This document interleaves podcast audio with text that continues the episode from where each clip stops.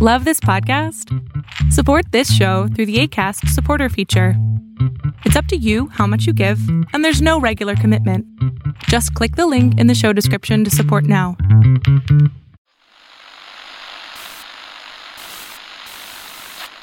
Nine, twelve, ten, twenty-eight, two, twenty-three. This is Deep State Radio, coming to you direct from our super secret studio in the third sub basement of the Ministry of Snark in Washington, D.C., and from other undisclosed locations across America and around the world.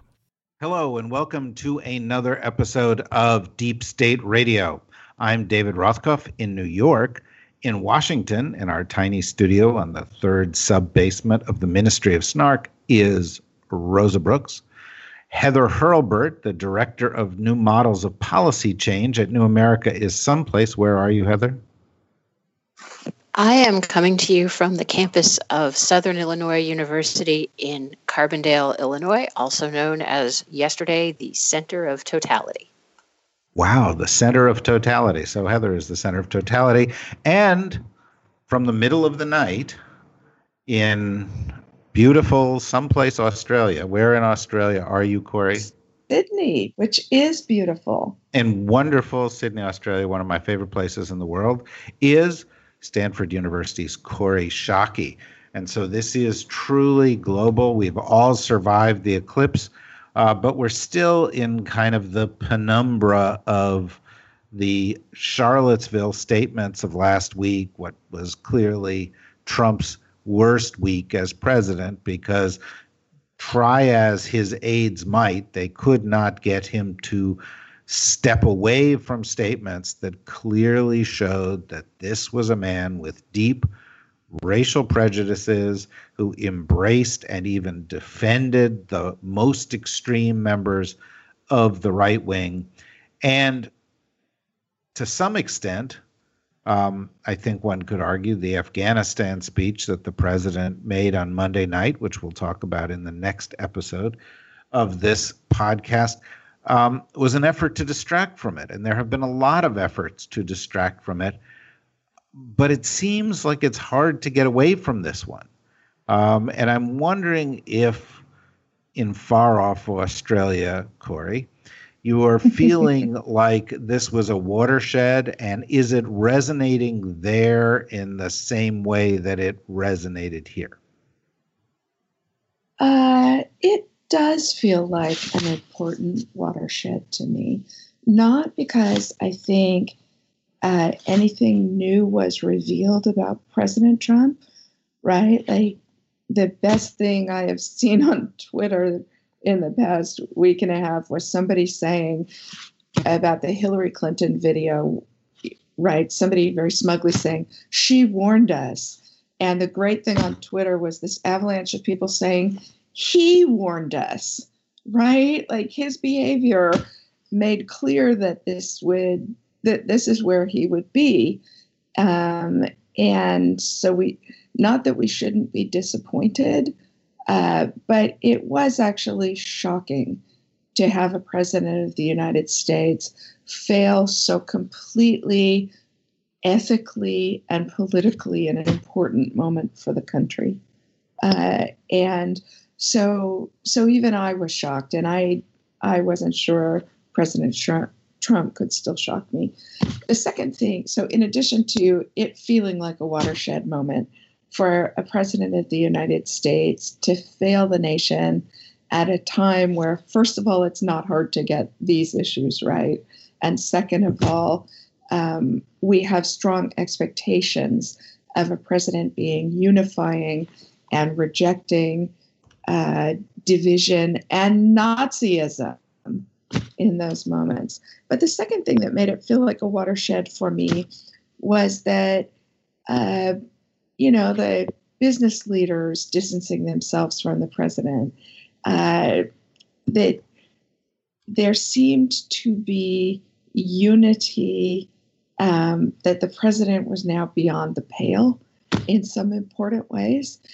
And the third thing that made it feel like a watershed moment for me was Americans showing the president what the right thing was to do. The response of marchers in Boston and in other places, not just a turnout in large numbers to to reassure us all that we as a nation do have a moral compass, but also that in the way that they did it, you know, there were only something like 27 arrests at the Boston protests when there were 40,000 people. There were only 27 arrests. It was an, a, a remarkable display of civility. And so all three of those things made it feel like a really important moment for me. Um, Rosa, as you watched it, I mean, you carry a lot of outrage around in your in, constantly, in your belly. Constantly, constantly. It's a heavy burden. and since you were a small, small child, you were outraged. But but it it seems that we've gone someplace very new. Uh, you know that in fact there has never been a president of the United States who so openly embraced the extreme right, so openly um, taunted the values that the country has has stood for, um, and the, the the question is, um, you know, are we overreacting? Well, to, to to this, David, you're being a little too nice to our prior presidents and to the values that we have always stood for. I mean. Uh, you know, Trump's sympathies would not have been so surprising in, in mainstream America uh, 80 or 90 years ago. um, this country has not always stood for values of equality and so forth in, in practice as opposed to in rhetorical terms. Um, and obviously, uh, there were powerful fascist and Nazi sympathizer movements in this country prior to World War II, including in the U.S. Congress, uh, almost kept us out of World War II. Um, you know, and and throughout the beginning of this century, there was an enormous amount of uh, not terribly submerged uh, elite sympathy for the Ku Klux Klan in many circles at the first part of the 20th century. So, so I don't, I don't, I don't think we should idealize this sort of storied American past where all American leaders uniformly stood up for what is right. They didn't. That being said, I do think that there has been a real cultural sea change in this country in the past 20 or 30 years. And one of the indicators of that sea change was, you know, here we have our Attorney General, Jeff Sessions, uh, whose background uh, is not, you know, not pretty. Uh, he was a sympathizer with some pretty revolting causes in his youth. Um, and he was his his nomination was initially protested by groups like the NAACP and other civil rights groups because of his terrible record on race issues. But even Jeff Sessions is smart enough to have picked up on the fact that America today is not the America of 30 or 40 or 50 years ago and immediately say there is no room in this country for racism. We condemn this absolutely. It is it is astonishing to me that our president could have had you know, leaving aside everything else, and it's always hard to guess that, you know, what does Trump really think? Who knows what Trump really thinks? But but just have such a tin ear on this. So so so I do think America has changed. It you know, this is not a country this 40 or 50 years ago, this was a country in which it was possible to be politically successful in many parts of the country while expressing some openly racist views. Today that is no longer possible. Um, all that being said, you know, was I surprised by this? No, not particularly. Nothing Trump does is particularly surprising to me. Um, consistent with my longstanding view that the only thing we can con- confidently predict about Trump is that he will be erratic, unpredictable, and generally off the rails. Uh, just a question of which direction he'll be off the rails in any given day. Um, but but I mean, here's something that bothers me even more um, that maybe we want to chew over a little bit uh, is the fact that although here, I mean, there's good. This is a you know good news, bad news story. The good news is that I think it is fair to say that in a pretty unified way, the vast majority of Americans and American leaders in business, the clergy, Congress, everywhere said, "Whoa, you know, Nazis, the KKK, uh-uh." Uh, nope, no place for that. The bad news is that in a poll that just came out yesterday, about 10% of Americans think it's okay to be a white supremacist and okay to, you know, sympathize with the KKK uh, and identify themselves explicitly with the alt right. 10% is a lot of people, and that's pretty darn scary. You know, Heather, you've got a program there which is focusing on how do how, how do you refer to it? Trans party solutions, cross party solutions in in political debate. But one of the things that seems to be interesting in it, at this particular moment, with reference to what Rosa was saying, is that there seems to be a block in American politics that perhaps we've just been ignoring. You know, there has been racism around for a long time that just isn't shockable, just isn't movable away from their positions. And Trump, you know, what, what, what would we sort of cede Trump? That there's 35% of Americans that will support him under any circumstances. And we now know there's about 10% of Americans, so about a third of Trump's base, that are just racist. They're just okay with white supremacy. Who who are the other 20%, 25%? Well, I want to back up a little bit to your first question and actually stake out my territory as the pessimist on this podcast because I think if good luck, Char- good luck oh no, you can't have that position, Heather. it's taken. if Charlottesville was a watershed, it was at least as much a watershed because of the unity of um, far right groups acting openly, coming together, planning, and staking staking a claim to I hate to use the word legitimate, maybe that's not the right word, staking a claim to open participation in American political life that um, that they hadn't they hadn't done up to now.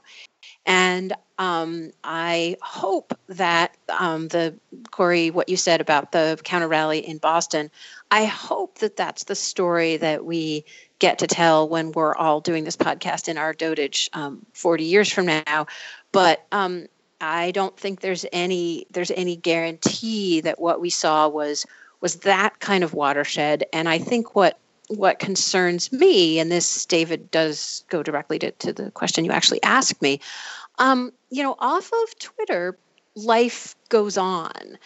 And I am not sure that, um, and remembering how much Twitter skews liberal, um, skews establishment, skews coastal, um, I'm just not sure how much all the ways that, that we found uh, Charlottesville to be a moment of choosing, a moment of taking sides. Um, I'm not sure how broadly that resonated beyond Twitter. I certainly hope it did, um, but I don't. I don't know. And you know, I do think um, our our two party model for understanding American politics is really it hasn't been helpful for a while, and it's it's really a very limited help right now.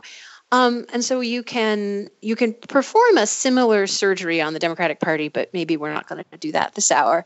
Um, but you can you can take you can slice off that um, nine percent, whatever number it is, who um, have a who for whom sort of white supremacy is is a good thing and maybe a driving thing maybe one of the central things around which they choose whether or not to participate in politics.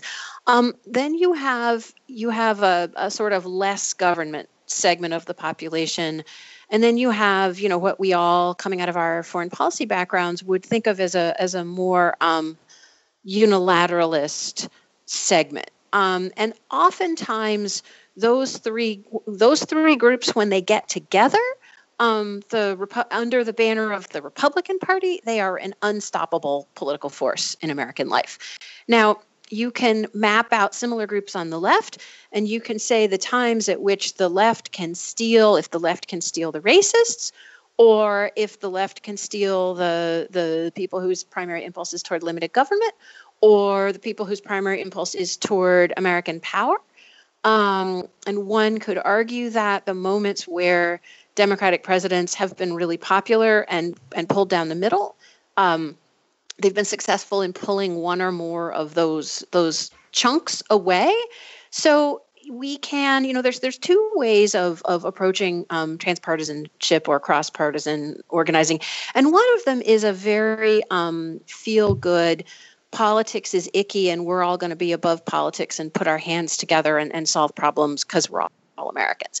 And that kind of thing really breaks down, frankly, in the face of something like Charlottesville. And I got some messages, um, some emails, some organizing from some of the, the groups that love to do the cross partisan work saying, oh, you know, this shows how important it is that we all talk to each other. And I kind of said, well, wait. Actually, there's some things I'm not really willing to have open dialogue about, and you know, racism, sexism, and anti-Semitism are are three of them. So it both shows you the the criticalness of a model that goes beyond saying we're we're permanently divided into two parties, but also that just saying, oh, if only we all talked more, that that's not a solution either. A very very interesting analysis, and I think this notion that American politics are much more fragmented than two parties can possibly speak to um, uh, is being borne out in the results that we are we are seeing. But you know, of course, the question becomes: Where does it lead us from here? How does a post Charlottesville Trump function? You know, he's got businesses where, like you know, the Mar-a-Lago resort, where something like 16 different plate or companies that were organizing uh, events at the Mar-a-Lago resort uh, have have said no, we're not going to do it there anymore.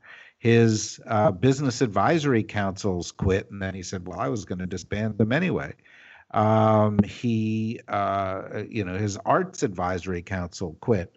Uh, he threw in getting rid of his climate advisory council just because he had the opportunity to do so at the moment um, you know, he he he's sort of shedding support at this point. And Kori, the question becomes: Does something like Charlottesville make it almost impossible for a guy like Trump to perform a public function outside of the bubble of that thirty percent that are willing to tolerate him doing anything? It's a really interesting question, David, and uh, I, um, as I listened to the president's speech on Afghanistan, I was wondering exactly that. Um, can the president, does the president actually have the moral standing anymore to build a base of support beyond his own? I honestly don't know. I think it's likely on Afghanistan because so few Americans are actually affected by our wars. The civil military gap is so wide experientially that maybe that's the wrong test case. Maybe any major piece of legislation would be a more a better test for that. Well, I mean, legislation is one thing, but Rosa, you know, one of the key roles that the president plays is ceremonial but where can he perform a ceremonial role? You know, where, where, where? I think in a limited range of places. I don't think the Boy Scouts of America are going to be inviting him back, for instance. No, I, I mean, on, on the one hand, um, I think we're going to continue to see, maybe slowly, maybe rapidly, various quote unquote mainstream organizations uh, in American public life, both in politics and in business, culture, the arts, education, sports, you name it, pulling away and saying things like, no, thank you, Mr. President. We really don't need you to make opening remarks here. No, thank you, Mr. President. We'd really rather you not visit us uh, or endorse us or anything like that. Because I think that in mainstream America, he he he is toxic at this point. He he's he is toxic to the majority of Americans, according to public opinion polls at the moment. Might that conceivably change? Sure, anything could happen, but will it likely change? I don't think so. Um, so are we going to see you know he pulled out of the kennedy center honors right? Because so many of the artists were boycotting him.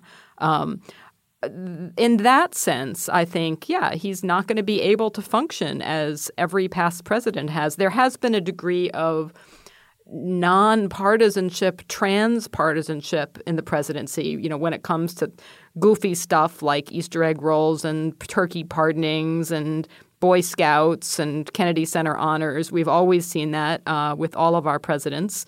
Um, I don't think we, we're going to have that with this president. Does that, however, mean that he somehow disappears or stops doing things that are damaging to this country or damaging to world security? No. Um, he's still, as long as he's in that office, he has tremendous power to screw things up. Uh, so that's that's not going to change. I mean, I mean to say he's it, it, may be that he won't be able to get a single thing through Congress, you know, in terms of his own legislative agenda, et cetera. But he, the executive, as we know, for good or for ill, has quite a lot of ability to do things, even with a hostile Congress, uh, even with hostile courts, even with hostile a hostile public. Well, let, let, me let me give you a chance, Heather, to disprove your your thesis that you're the most pessimistic among us. And by the way, as far as I'm concerned, you disproved it long ago because that when when you said we'll be doing this in 40 years, um, given that I'm 61, I thought, well, that's pretty optimistic, actually. But, um, David, I thought you were but, only 42. Yes, no, ex- excuse me. What I meant to say was 42. Um, but but but in any way, well, you know, one possibility of this is is is is sort of maybe evidenced a little bit by the Afghan thing. I'm going to be a little bit over optimistic here, but maybe Trump, because of Charlottesville, now has to start behaving a little more normal because he's now seen as such an outlier and and really can't you know as soon as he gets anywhere near the inflammatory stuff and you know we're we're taping this on Tuesday morning, and by Tuesday night he'll give a speech in Phoenix that will disprove everything I'm saying, perhaps. But, um, but you know, may, may, maybe this forces him to sort of crawl into the into the straitjacket of behaving more like a president because everything else is just too inflammatory. So people have been saying that something would force him to crawl into the straitjacket of behaving like a president um, since before he got the nomination. So, David, I'm going to actually flip that supposition on its head and say, what if um, going along with the more mainstream policy option for Afghanistan was the price, a price that he was willing to pay to keep his much beloved generals happy and around him? So that they in turn continue to provide a veneer of order and legitimacy for these other policies and these other ways in which he's moving himself out of the American mainstream, as, as Rosa and Kori described. Uh, Kori, Heather is absolutely right. Um, and I don't believe anybody could possibly argue with what she just said. Do you want to give it a shot? um, I'm not sure I would argue against it. I too think that we should long ago have been disabused that the president was somehow going to pivot to becoming presidential. Uh, I think the president has offered myriad evidence that he has no intention of doing that. And I'm actually pretty fearful that David's right and that uh, the president having you know, been forced into a straitjacket of uh, presidential behavior on Afghanistan is going to let fly in Arizona um, because his fundamental nature is so destructive that that efforts to constrain him lead him to uh, lash out. So I don't actually disagree with Heather. Well, let me let me go take it in in a slightly different direction then, and and and present each of you in succession with a similar question. Trump is odious. Trump is a racist. Trump is unfit to be president. Trump is incompetent. He has demonstrated no desire to learn the job, no desire to operate within the boundaries uh, that traditionally uh, uh, proscribe presidencies and and and and and you know sort of cause their the occupants of the White House to try to behave in a way that is uh, uh, uh, at, at, least you know on the face of it an example for citizens of the country. He's awful, and and he's had seven eight months now with a bunch of people around him who are supposedly you know, there despite being good people because uh, they're patriots and and they want to keep him from doing bad stuff. But he keeps doing bad stuff. They don't actually seem to be influencing him, even up to and including this Afghan speech where the generals say one thing and Trump says, "Okay, I hear you, generals," and then he gives a speech in which he actually doesn't articulate anything that commits him to the path that they've discussed, uh, and uh, essentially takes advice without taking it. Why do these guys stick around?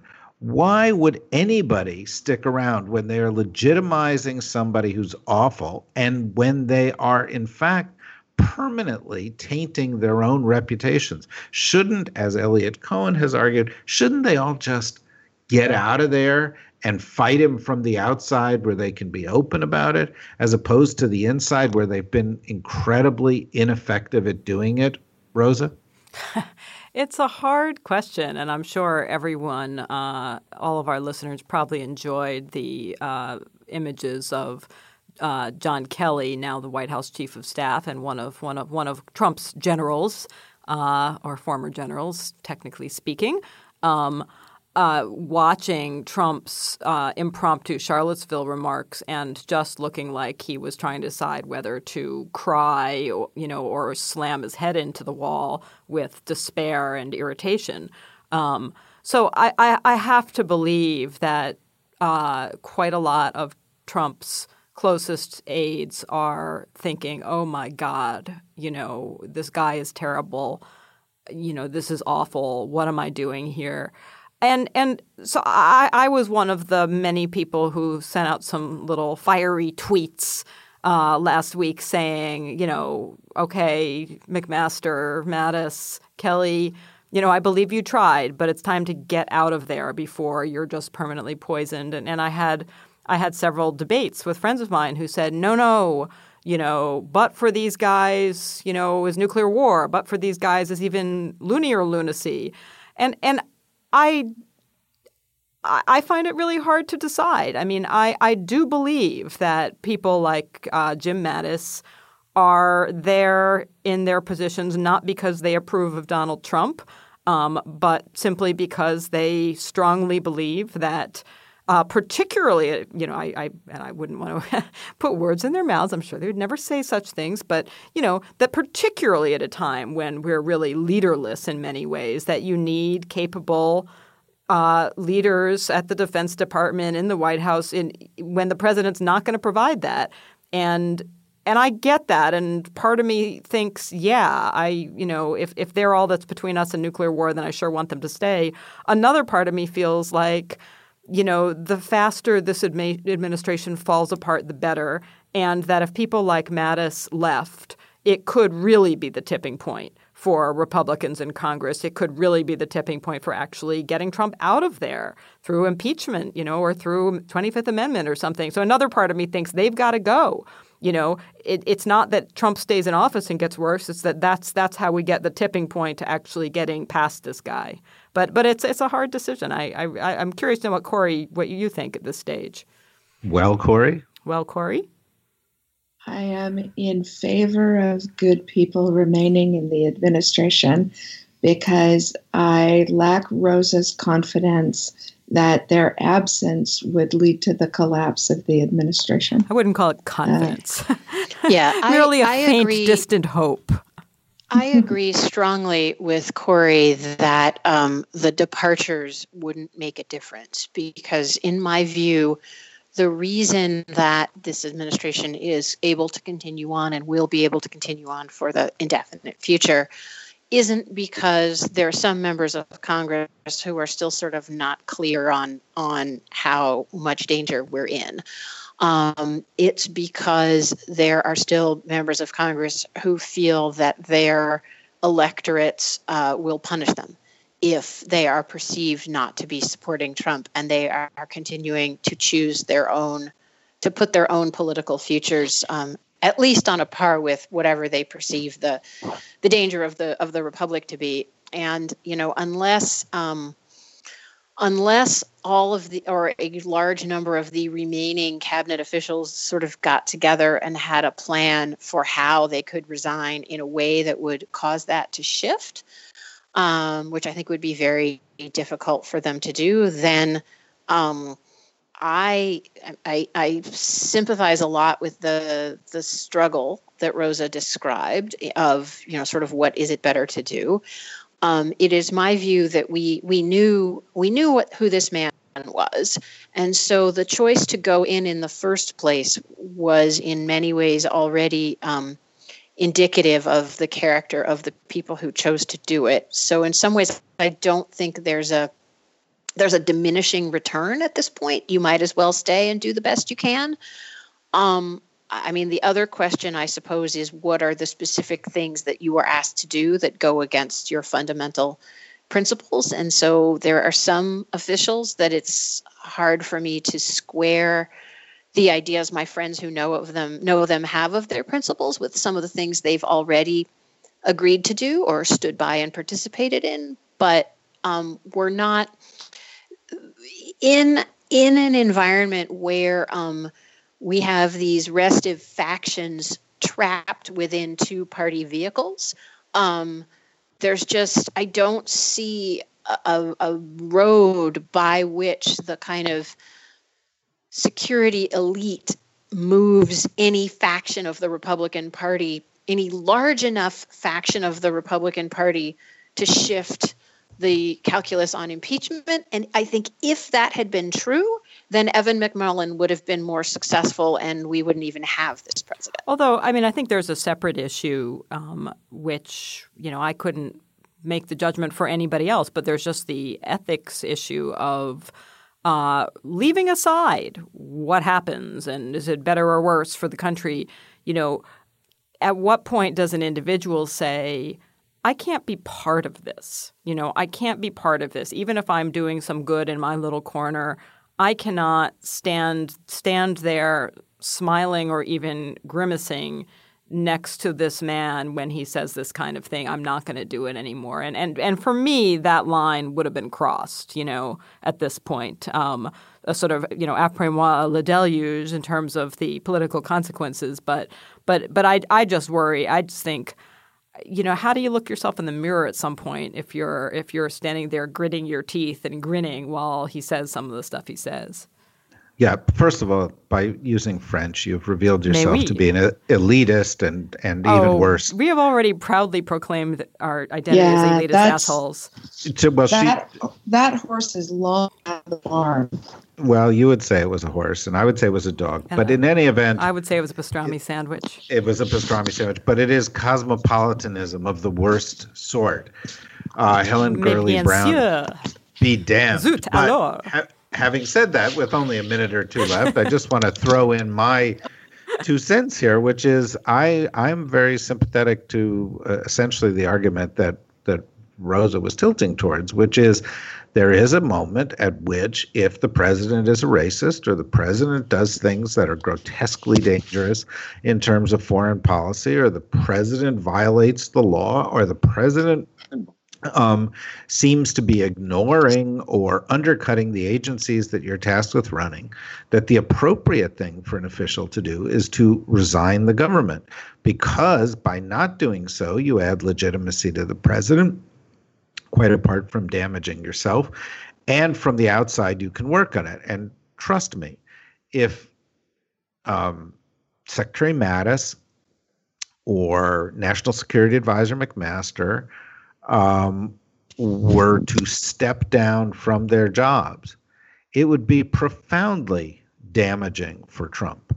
Meanwhile, as they stay in their jobs, um, you know, the notion that somehow one person uh, in these key jobs is going to make the difference versus uh, Trump and essentially a coterie of people around Trump who are promoting bad ideas is also silly and by the same argument, the notion that somehow it, it is only Mattis who can get the leaders of the Joint Chiefs to behave in a responsible way uh, is is uh, belied by the fact that, in fact, the Joint Chiefs spoke out um, on on a variety of these issues in a really remarkable way. And maybe we can end with a comment on that. But you know, Kori, to me, one of the things that has been most striking in the past few weeks, and and, and and might be the dominant news story of the time if it weren't for a guy like Trump, is that first of all, the president said we are going to get trans people out of the military, and essentially the military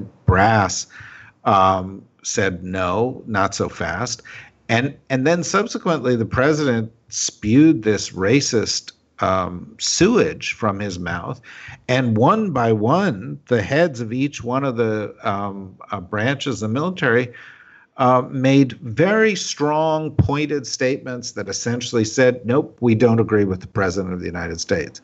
Um, and, you know, that that was really striking to me. Um, and uh, suggests that you don't need the political appointees in order to get the departments to behave in the right way. Well, um, I I would not endorse an understanding of it that sweeping.